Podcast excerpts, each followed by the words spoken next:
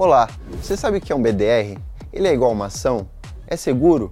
Para tirar qualquer dúvida, o Minuto B3 traz uma lista de mitos e verdades sobre esse investimento.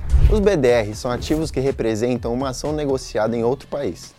Investir no BDR pode ser uma boa estratégia para diversificar as possibilidades de ganho e os riscos da sua carteira. Vamos começar desmentindo alguns mitos sobre esse ativo de renda variável.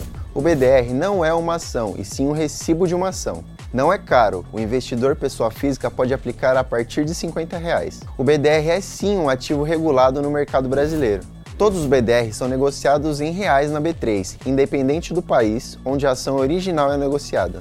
As taxas cobradas por BDR são as mesmas de ações de empresas nacionais. E o BDR paga imposto de renda sim, mas a cobrança é feita no exterior, direto na fonte, e pode ser abatido no valor devido no Brasil. E agora confirmando algumas verdades. O BDR é mais vantajoso do que comprar diretamente uma ação de uma empresa estrangeira. Primeiro, porque é mais simples de comprar e segundo, porque você não precisa enviar remessa de dinheiro ao exterior e ficar sujeito à variação de câmbio e ao acréscimo cobrado pelo intermediador que faz a conversão da moeda. Além disso, ele distribui lucros aos investidores iguais aos da ação.